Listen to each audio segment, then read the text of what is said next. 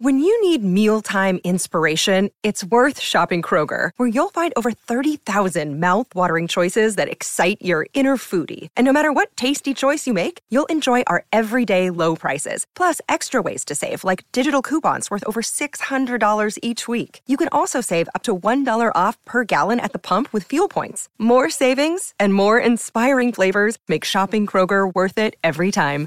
Kroger, fresh for everyone. Fuel restrictions apply. Step into the world of power, loyalty, and luck. I'm gonna make him an offer he can't refuse. With family, cannolis, and spins mean everything. Now, you wanna get mixed up in the family business. Introducing The Godfather at ChumbaCasino.com.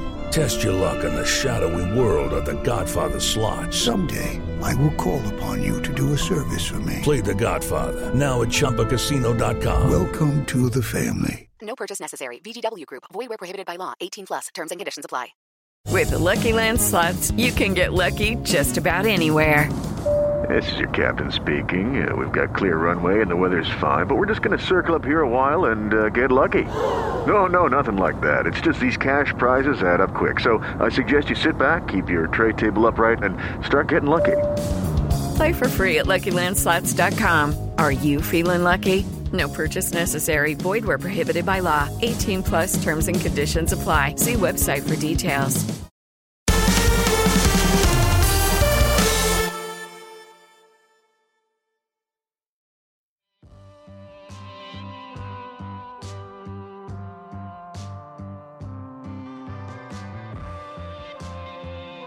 Hello, welcome to the Noughties Nostalgia podcast. It is Wednesday. The bairn has gone to nursery. The pot of Yorkshire is on the go.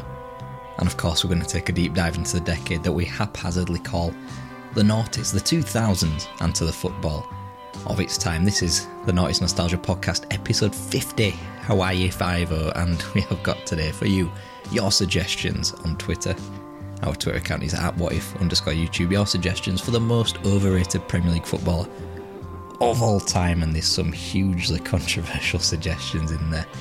We're also going to take a look at Sven Goran Eriksson era England, which was depressing, to say the least.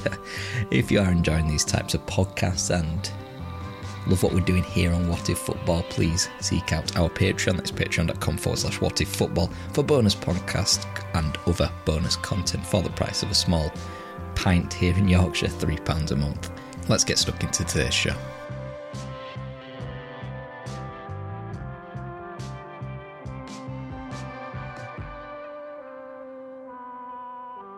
So, to define the most overrated Premier League footballer of all time, I think we do have to tread the fine line between what is a transfer flop and who is overrated. Maybe they are one of the same thing, really, but a lot of players are just a transfer flop. Andrei Shevchenko, for example, at Chelsea in 2006. Could we say, really, with confidence that he's overrated? Probably not, but he was a flop. For me, the definition of overrated is someone who isn't as good as what a consensus of people will have you believe. So without con- without uh, any of that, we'll go to Anthony Marcy Martial, suggested by Anglo-Italian podcast James FF and Jake Collinson. And to be fair, he is the only player on my list to be suggested by multiple people. Maybe that was the first wave um, of people who uh, piggybacked on others, but um, I, to be fair, I'm in total agreement. Even as a Manchester United fan myself, he is slightly overrated by some section of Man United followers. Of course, Martial FC on social media um, is a group of people who um, will have you think that he's he does nothing wrong. Of course, he burst onto the scene. That goal against Liverpool, soundtracked by Martin Tyler, of course. He does show flashes of something occasionally, but that is just it. Occasionally. Um, he has looked a lot happier under Ole Gunnar Solskjaer with Manchester United, admittedly. Finally scored 20 plus goals a season um, in the 2019 20 season, but for someone who was earmarked to do that every single season, it is very disappointing from a Man United point of view. And I think it is the old dilemma of a player wanting to play through the middle, but he is better served out wide. And in modern football, we're seeing more and more goals distributed out onto the wings. Liverpool perfect example. Roberto Firmino rarely scores 20 goals a season. I don't know if he has done for Liverpool. He probably hovers around the 15 to 20 mark, doesn't he? But the likes of Mane and Salah are the goal are the team's primary goal scorers. And he should be nowhere near the nine position for Man United. He should be out on the flank. He should be a squad player out on the wings with the likes of Greenwood, Rashford, and now obviously Sancho. Um, and in what United are building, surely that should be enough for Martial, but uh, obviously he is the number nine. Uh, he obviously missed quite a lot of the season last season through injury and and not being good enough as well. Edinson Cavani obviously took his spot, uh, well deserved as well. And I'm going to mark him as overrated because, as a follower said, uh, some class of Man United fans are militant over him and uh, quite protective. I'm not one of them really. I don't think he's as good as, say, the other three that I just mentioned there Greenwood, Rashford, and Sancho. And to another winger, because Anthony Martial is a winger, uh, HH suggests Adama Traore, and I completely get where people are coming from uh, with this one.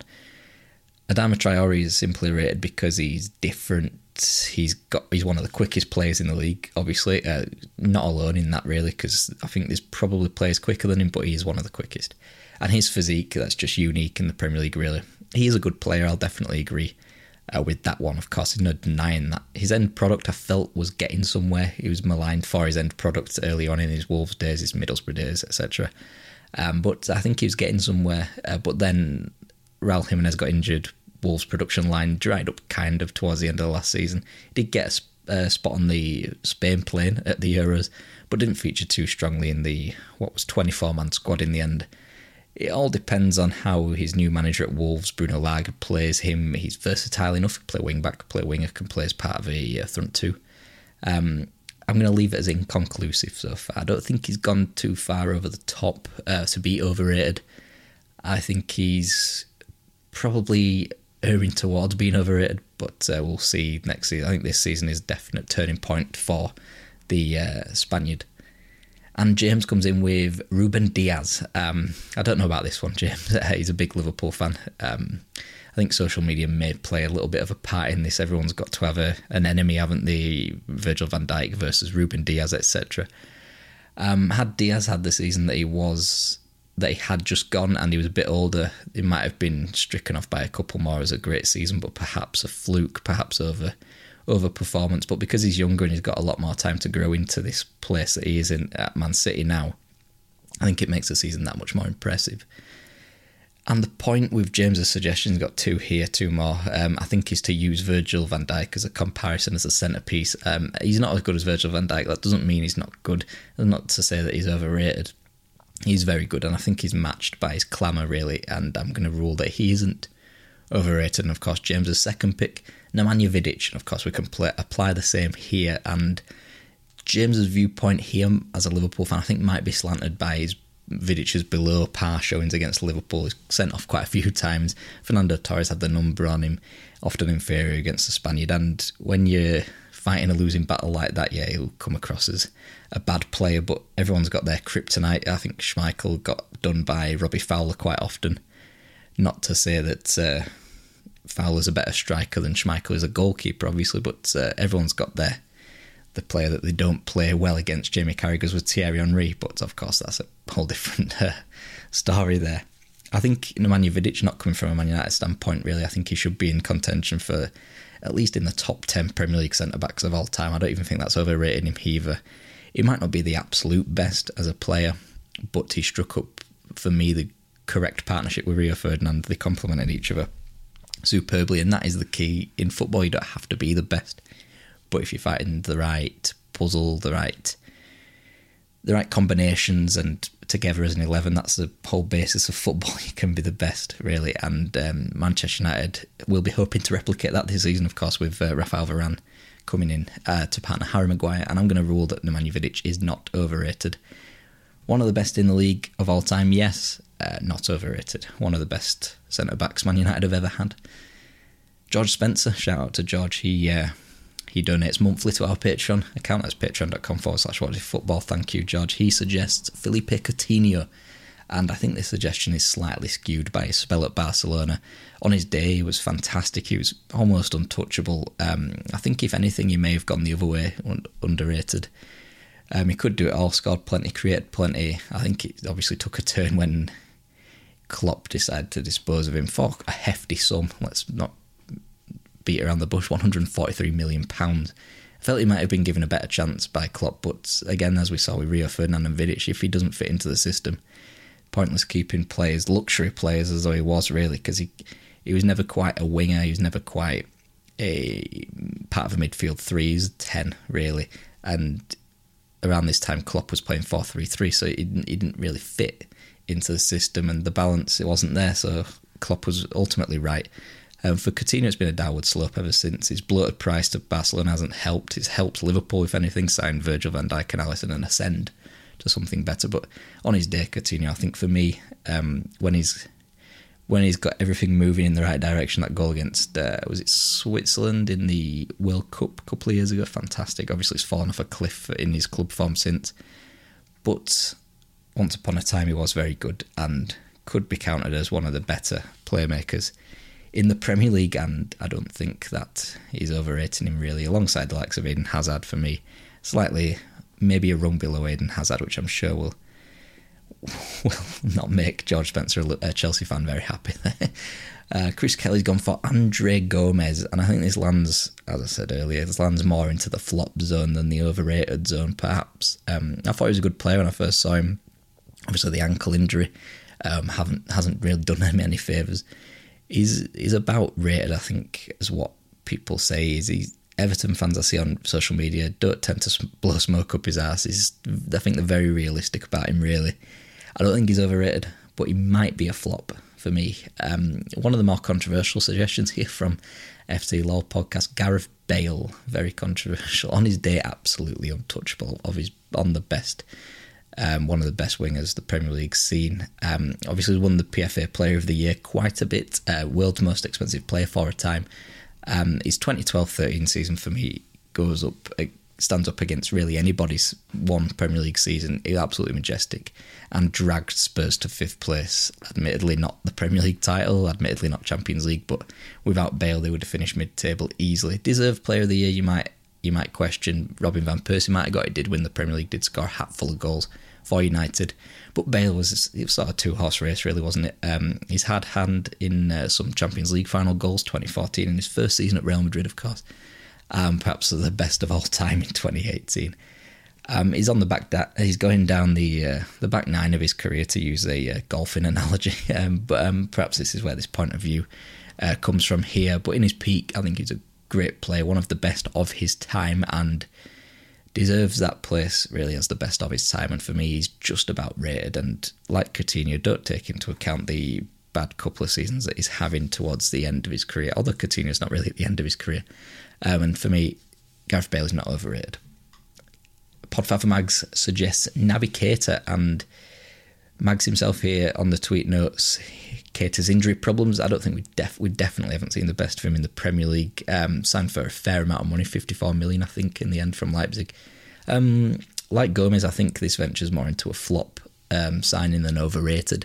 I like to think that even as a Man United fan and someone who kind of admired Keita in Germany, um, that he'll come good and be given more chances now, obviously, with the the release of Wijnaldum. Uh, didn't obviously cover himself in glory last season, especially against Real Madrid in the Champions League.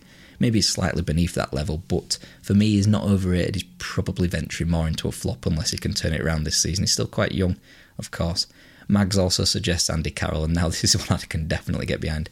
£35 million from Newcastle to Liverpool, which is just a disgrace, really. Um, he might just be a flop, but wherever he's gone, there's definitely been a, def- a definite lump it to the big man vibe around him, old school English football. Also, he's English, that's almost by definition he's overrated. He's definitely a flop, and I do think he's overrated as well. Outside a couple of goals for West Ham, you know, the overhead kick. Started off well for Newcastle, second stint not really kicked into gear. Liverpool, he's got a couple of goals against Man City in a game once. Uh, he's always threatened to be good. He's always been on the precipice of being good. He's had probably had about two or three good seasons. Um, rather than just being consistent. He's still included by a lot of people and media as part of a team's chances on occasions. Like when he was returned to Newcastle, there was a chance that Newcastle could get going when he comes off the bench, scores a header. Wow, um, he definitely overrated for me. Sorry, Andy Carroll. and Chat Grapple and Cheap Pops podcast suggests Dele Alli. Um, I think Dele Alli might be a victim like Coutinho, like Bale here, of slightly tailing off of his form in the past few years. And let's not forget, he's still around this time, around his age, he should be about to enter his peak. So it's not over yet for him. Threatened to come good again under Jose Mourinho at the start. Had a terrific performance at West Ham, I seem to remember. Didn't really click into gear for him. Obviously, frozen out, um, as Mourinho likes to do with some players. Now a new manager, new chances to turn this around. He's been getting into the team a lot more under Ryan Mason, the back end of last season. And um, those seasons where Tottenham were pushing for the Premier League, Dele Alli and in behind Harry Kane in the number 10 position, he was almost unplayable. Just about not overrated yet, but questions obviously will be asked if he continues in this form. Um, obviously, might need to get a move, do what Jesse Lingard did, uh, get a move away maybe for half a season, then come back to it. Maybe, but not overrated for me. Dario Rifio suggests David Beckham, and I knew this one would come up, and I couldn't disagree more. I think obviously his personality and his status comes into that and does overrate him because uh, as a footballer, he's probably before the times of Ronaldo, Messi, the most famous footballer around, and the fact that we he's more probably known for his activities outside of football, sponsorships when sponsorships weren't necessarily a big deal.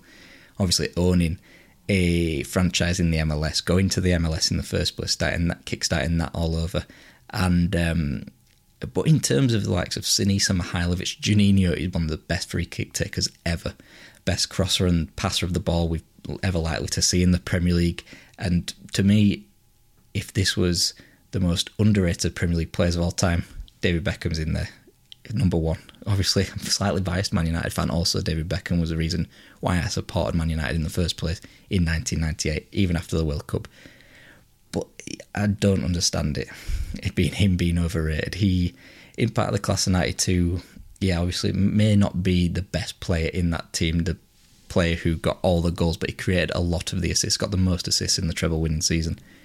His understanding with the likes of Solskjaer, Yorke, Ruud van Nistelrooy, second to none, and that's the reason why Manchester United was so dominant towards the late 90s, early 2000s. Definitely not overrated for me. Dean Pope suggests Hatem Ben Arfa, and I've got no doubt about his talent. He's definitely talented.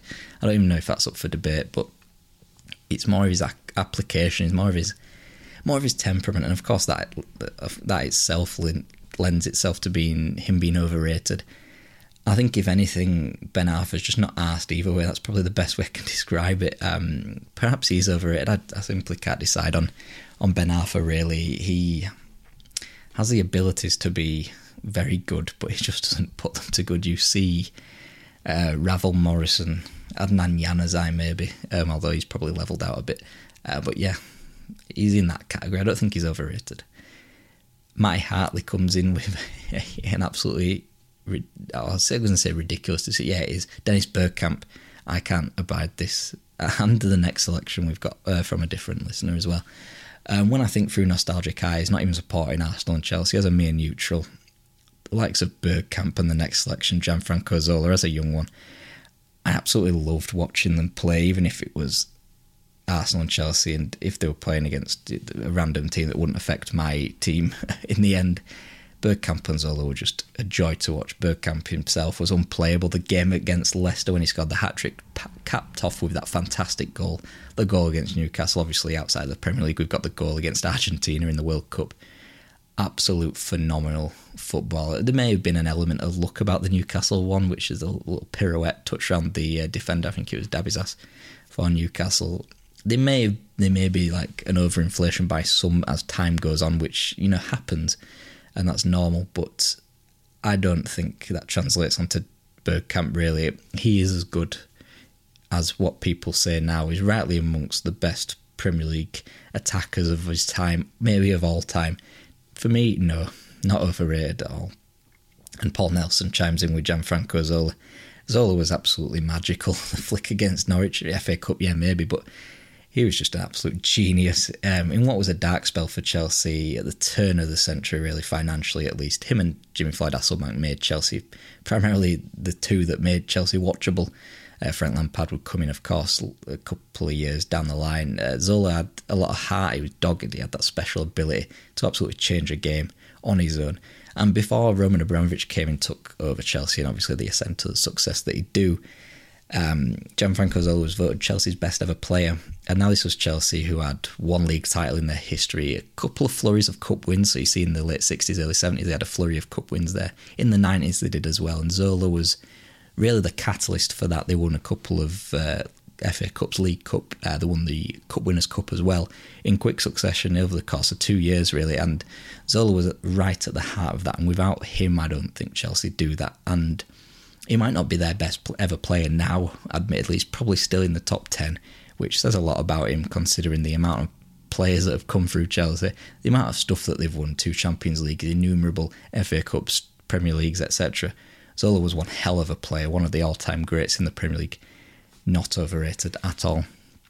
But the next one gave me a lot of thought. Matty Mack, thank you for suggesting Nicolas Anelka.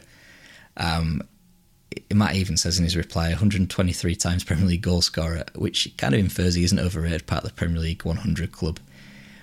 But these niggling spells in the back of my mind where he definitely wasn't at his best and was definitely just almost playing for the pitch. Like he obviously wouldn't be doing that. Um, I think he's, as the Netflix documentary states, misunderstood. Um, but when you get to teams like Chelsea in 2009-10, the double winners, he was underrated. If anything, he's fantastic at Arsenal, even at a young age. Obviously, went through a bit of turmoil at Real Madrid, came back to the Premier League to Liverpool, hit and miss really. And at Bolton, I think he was fantastic. He always had that um, controversy controversy around him, that tumultuous spell in him. Um, obviously, as we know, an explosive character. The 2010 World Cup can attest to that one. Um, but I'm going to err on the side of optimism and say not overrated, just, um, but he could have been a lot better. That's all I'll say. Uh, the next suggestion is a lot easier to come to a conclusion. Alex Rhodes suggests Steven Gerrard, and even as a Man United fan, I can't say yes to this. Uh, Gerrard should have won far, far more in his career, the Premier League included. I'll stretch to that one, despite at the time chanting at Old Trafford the the likes of Bebe won Gerrard nil. But um, Premier League, he should have won that. I can definitely attest to that. One of the best midfielders of his time, dragged Liverpool to numerous honours. Without him, they don't win the Champions League in 2005. They don't win the FA Cup. Certainly don't win the FA Cup in 2006, especially that goal in the last minute. The amount of times he dug Liverpool out of a hole in times where they weren't the best team in England, might not have even been the best team in Europe, but still win those honours. And this, together with his inferior trophy haul compared to his compar- contemporaries, Frank Lampard, etc., maybe even Paul Scholes, is why I argue that he's underrated, if anything, as opposed to overrated. Harry Holland suggests Mateja Kezman, and I think this is a classic case of an Eredivisie forward scoring his way to a big fee. Many have done it before. Afonso Alves of Middlesbrough did it afterwards. I think Ruud van Nistelrooy is on the other side of this divide where it's translated well into the Premier League. Kezman definitely falls underneath this. I would like to say he's a flop. I don't think he was ever going to do it at Chelsea, really. Crespo, Drogba coming, Mutu even. He's never going to get ahead of any of those. Um, he hasn't done too much outside of that either, so as much as I do like him and I would like to say he's a flop, he's probably just overrated, really. Uh, some of my suggestions to wrap up this segment we've got Falcao of Manchester United. Didn't really hit the ground running, maybe just a flop. Same with Angel Di Maria. Stuart Downing, Danny Welbeck, though, definitely overrated. Uh, a lot of people still uh, like Danny Welbeck and think he's almost in with a shout of the England team. May come good again with Brighton, but I think that chance has gone. Samir Nasri, I thought he was well overrated. Um, did well at Arsenal for patches, but again, he's one of those patchy sort of players. Emmanuel Adebayor, similar. Shinji Kagawa didn't have the longevity really in the Premier League. Paulinho, likewise. Erik Lamela did have the longevity, never really got going with uh, Spurs. Really had a couple of uh, bright sparks. The Rabona last season in the, in the North London derby, and I think this kind of counts because he did play in the Premier League for a bit. But George Weah won the Ballon d'Or somehow, scored that goal, which is one of the most overrated goals of all time in uh, the mid '90s for AC Milan. Um, but because he played for Chelsea, he played for, was he in the Premier League when he played for Man City? I think he was. Um, a little bit overrated, yeah. So after this short break, we'll go from overrated players to a perhaps the most overrated national team of all time. It's Sven Goran Eriksson era England. Sven Goran Eriksson's England. Well, welcome back to the Noughties Nostalgia podcast second half here with a team profile since it's international break time and it's hard to hard to remember the good old days of Sven Goran Eriksson, the good early days, Spain, Finland, Albania, Mexico, Greece, simply swatted away at places like Stadium of Light and Pride Park as England went on a, a bit of a tour as Wembley was being torn down in the background. So England ended the 2000-2001 season having a good uh, spell in the World Cup qualifiers, obviously still reeling from the loss to Germany, which ended Kevin Keegan's spell as manager. The likes of Gavin McCann, Ugo Ehiogu, Michael Ball, Chris Powell, Danny Mills, and Richard Wright are all tried out. Just some of the luminaries that Sven played in those early heady days. And until Sven Goran Eriksson's England were finally defeated, Mark Van Bommel goal at White Hart Lane, another brand new stadium to play some international football in. Admittedly a friendly, but that ended his unbeaten run. And despite winning all five of his competitive World Cup qualifiers, including that night in Munich, September the 1st, 2001, who can who can forget that? Germany won England 5, Carsten Jancker scores early on. You think it's you think it's all over, but it wasn't. Up Michael Owen with a hat trick, Steven Gerrard, Emile Heskey, the Liverpool 3, probably one of the best England games since 66, ranks up there with the likes of the win against France at Spain 82, the 4 1 demolition of the Netherlands at Euro 96, which people often cite as well. You've also, going forward, you've got the win over Argentina at the World Cup, admittedly a dodgy penalty, but who cares? Another another friendly win, this time over Argentina 3 2. Fantastic. Uh, one of the best friendly matches I've ever seen. Uh, you've got the qualifier for the World Cup, avenging the Croatia loss from uh, two years before the 5 1 win over Croatia. You've got the penalty shootout avenging at the World Cup in 2018 against Colombia, and of course, a 2 0 win over Germany at the most recent European Championships this summer. So I think it ranks above, alongside them, probably at the forefront, alongside the Germany win most recently at Wembley in the Euros and the, the uh, Netherlands 4 1. But as memorable as the this win was, and as memorable as the Greece game was for the Beckham free kick, it should have been easy. Of course, England qualifying the last minute through a Beckham free kick and miss out on a playoff only because Germany draw with Finland. So let's not get it twisted. England shouldn't have even qualified, even with a win, because Germany should have beaten Finland. But there we go. Uh, England are given a rotten group in the World Cup. Uh, Nigeria, Argentina, Sweden. It's correctly labelled the group of death Nigeria were no slouches. Plus, the likes of Gary Neville and Steven Gerrard are both ruled out through injuries. There's a national clamour for David Beckham, everyone being instructed to touch the foot on a newspaper so he'll heal. Um, yeah, it's strange. We all learned of the metatarsal bone that year after he broke his foot in a Champions League match against Deportivo. England perhaps should have won the opener in Japan. Sol Campbell's early header equalised by Niclas Alexandersson, and then four years of bubbling over of David Beckham, being tormented in the press, burning effigies of him, scores the winner from the spot against Argentina, four years on from being sent off against the same opposition. And then a, it was quite frankly a damp squib um, against Nigeria, meant second place, a nil-nil there, meant Sweden overtook England. They only needed a point, um, and that was what they got. And looking back, uh, we were very naive, and we were coasting off the back of the Argentina win we made that out to be a lot more than what it actually was. Um, and if they'd just beaten Nigeria in what was a very hot and humid day, I seem to remember in Japan. I wasn't there, but I was in England. um, they struggled in the heat, uh, but they could have made the semi-finals if they'd just beaten Nigeria. No excuses, but they did have a little bit of a depleted team. Beckham arguably not fully fit as well. And this route, if they'd have won the won the group, it'd have been Senegal, then Turkey, then back to Brazil for the semi-final and semi-final a bit of added pressure. May have Done Brazil? Probably not. Instead, they got a tricky Denmark match and a damning 3 0 win in milder condition, conditions, and that had us on 10 to hooks, really, didn't it? Early into school that morning for the quarter final, the real final, Brazil versus England. Michael Owen scored the opener, and then Beckham ducked out of a tackle that led to Rivaldo's equaliser, and of course, Ronaldinho fluked it, as we'll all say. Um, another excuse. Brazil won, rightfully won, rightfully won the title, really, and uh, were deserving champions. Uh, looking back, Brazil should have been firm favourites, really, but uh, nationalistic pride meant that they weren't uh, because England had the golden generation.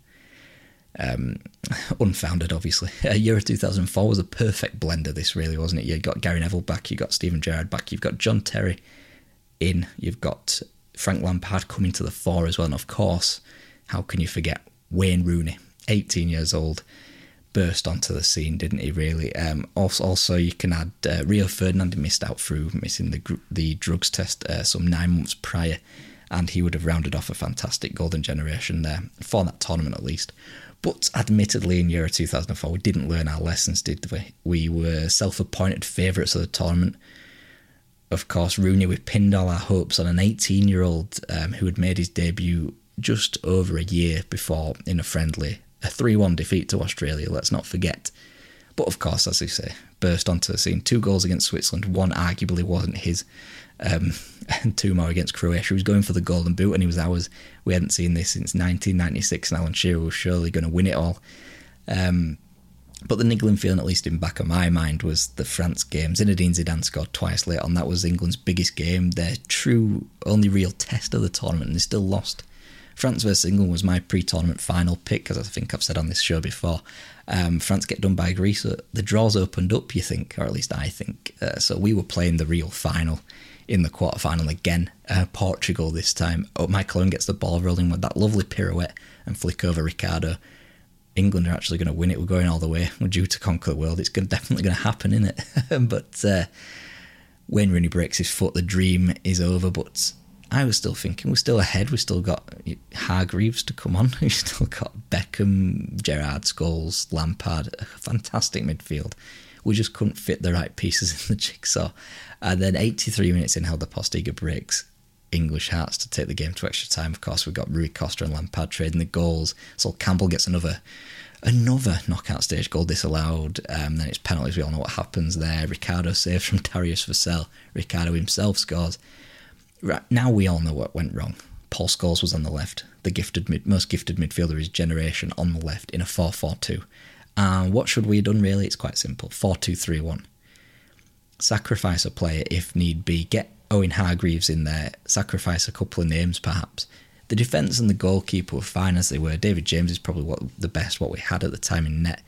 Uh, defence was the best we had. Ashley Cole's one of the best left backs in the world, or at least ascending to that. Gary Neville was a, a great right back. John Terry and Sol Campbell, fantastic centre centre halves. Obviously, you might have preferred Rio Ferdinand in there, but Campbell was no no bad step down there. I would have put Owen Hargreaves and Steven Gerrard in more of a double pivot. Beckham on the right, Lampard in behind Owen, and Rooney on the left in what would have been a free role, giving him a bit more license, maybe more of a uh, more of a slanted four four two on that one, but Hargreaves in there would short up a lot of the uh, a lot of the balance that England desperately needed in these tournaments that they never had because England never learned how to keep the ball in any tournament football up until probably 2021, which is an absolute indictment on the players that we had, the managers we've had, that you can't keep a possession of a football and comfortably see out a game of tournament football, which I don't think as an England fan they've actually ever done against a top team apart from most recently, which is embarrassing. And the same can be said, of course, for the 2006 World Cup. The doomed left sided problem had seemingly been fixed, age old, generation old. Joe Cole, although he's more of a modern day inside forward, is right footed, um, whilst wingers were, of course, in vogue, so inside forwards don't really fit this mould.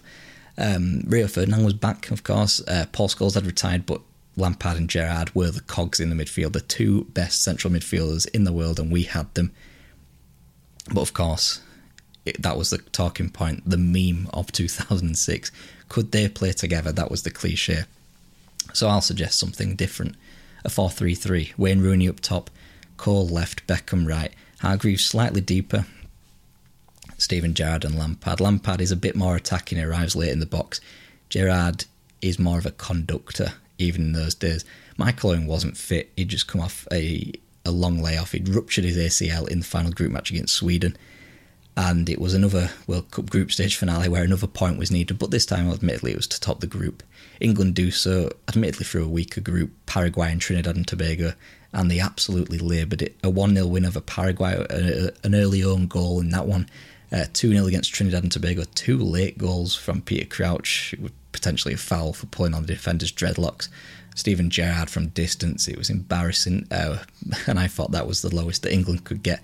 Just wait until two years later. Um, injuries did force Sven's hand in the end, and in the quarter final, Owen Hargreaves actually started the game at defensive mid in more of a 4 1 4 1 formation. Peter Crouch up front, Wayne Rooney slightly in behind him. And if only England could have been prepared for this and had experience in playing in this formation, Hargreaves, I thought, in that game was absolutely phenomenal. But admittedly, playing an hour with 10 men, Portugal were too strong. Rooney sent off, and of course, that means penalties, playing for penalties, and playing for penalties in around this time wasn't good, was it? You might say the same about 2021 and how that ended, but there we are. Still heartbroken. Um, then Sven left, of course, um, succeeded for a doomed run with Steve McClaren. Why did he leave? Simply put, the press. Um, entrapment, kind of, for the fake shake business. His private life was delved into far too regularly for my liking, or anyone's liking, really. Um, he left slash jumped before he was pushed, got sacked. It depends on who you ask, really. Uh, whichever way he spun it, Sven was gone. Um, announced before the World Cup in advance, and with it, the golden generation was dead, and especially dead after failing to qualify for the World Cup. And it would take McClaren, Capello, Hodgson, Allardyce, England DNA before they finally got Southgate some 10 years on. Um, England would make two semi finals, Nations League, World Cup, and the Euro 2020 final, finally showing their true potential and now push on to perhaps complete that England DNA objective of winning the 2022 World Cup. But really, the the spark was there for the World Cup win in 2006 or 2002 or even the Euros in 2004. But talking about overrated, these boys were definitely it because, as I said, with the Rio and Vidic partnership earlier on in the show, if you don't if you have the best players but not the best system, it doesn't matter. And England definitely, definitely around 2004, 2006 had the best players. There's no doubt about that. The system, though, failing and lacking, which is why England lacked until 2018, until 2020, when around that time England in 2018 didn't have the best team at the tournament by far, probably around 10th to 16th best team at that World Cup but the system, the team spirit, that got them to the semi final. 2020 slightly different. They had the team, probably around third or fourth best team at the tournament, arguably maybe even second best team.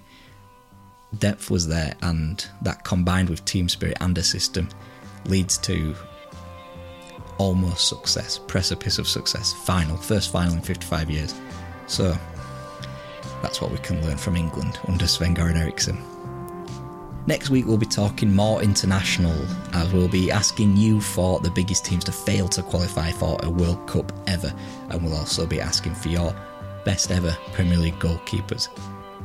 If you want to contribute to the show, tweet us at whatif underscore YouTube. And again, if you are enjoying these podcasts, we'll be here Tuesday, Wednesday, and Friday with new series, The Barclays, with ranked now on the podcast feed, and of course, every Wednesday, Noughties Nostalgia podcast, and of course, patreon.com forward slash what football for bonus content for the price of a pint, one pint a month, and you get 300 plus days a year content. But until then, until next time, silly.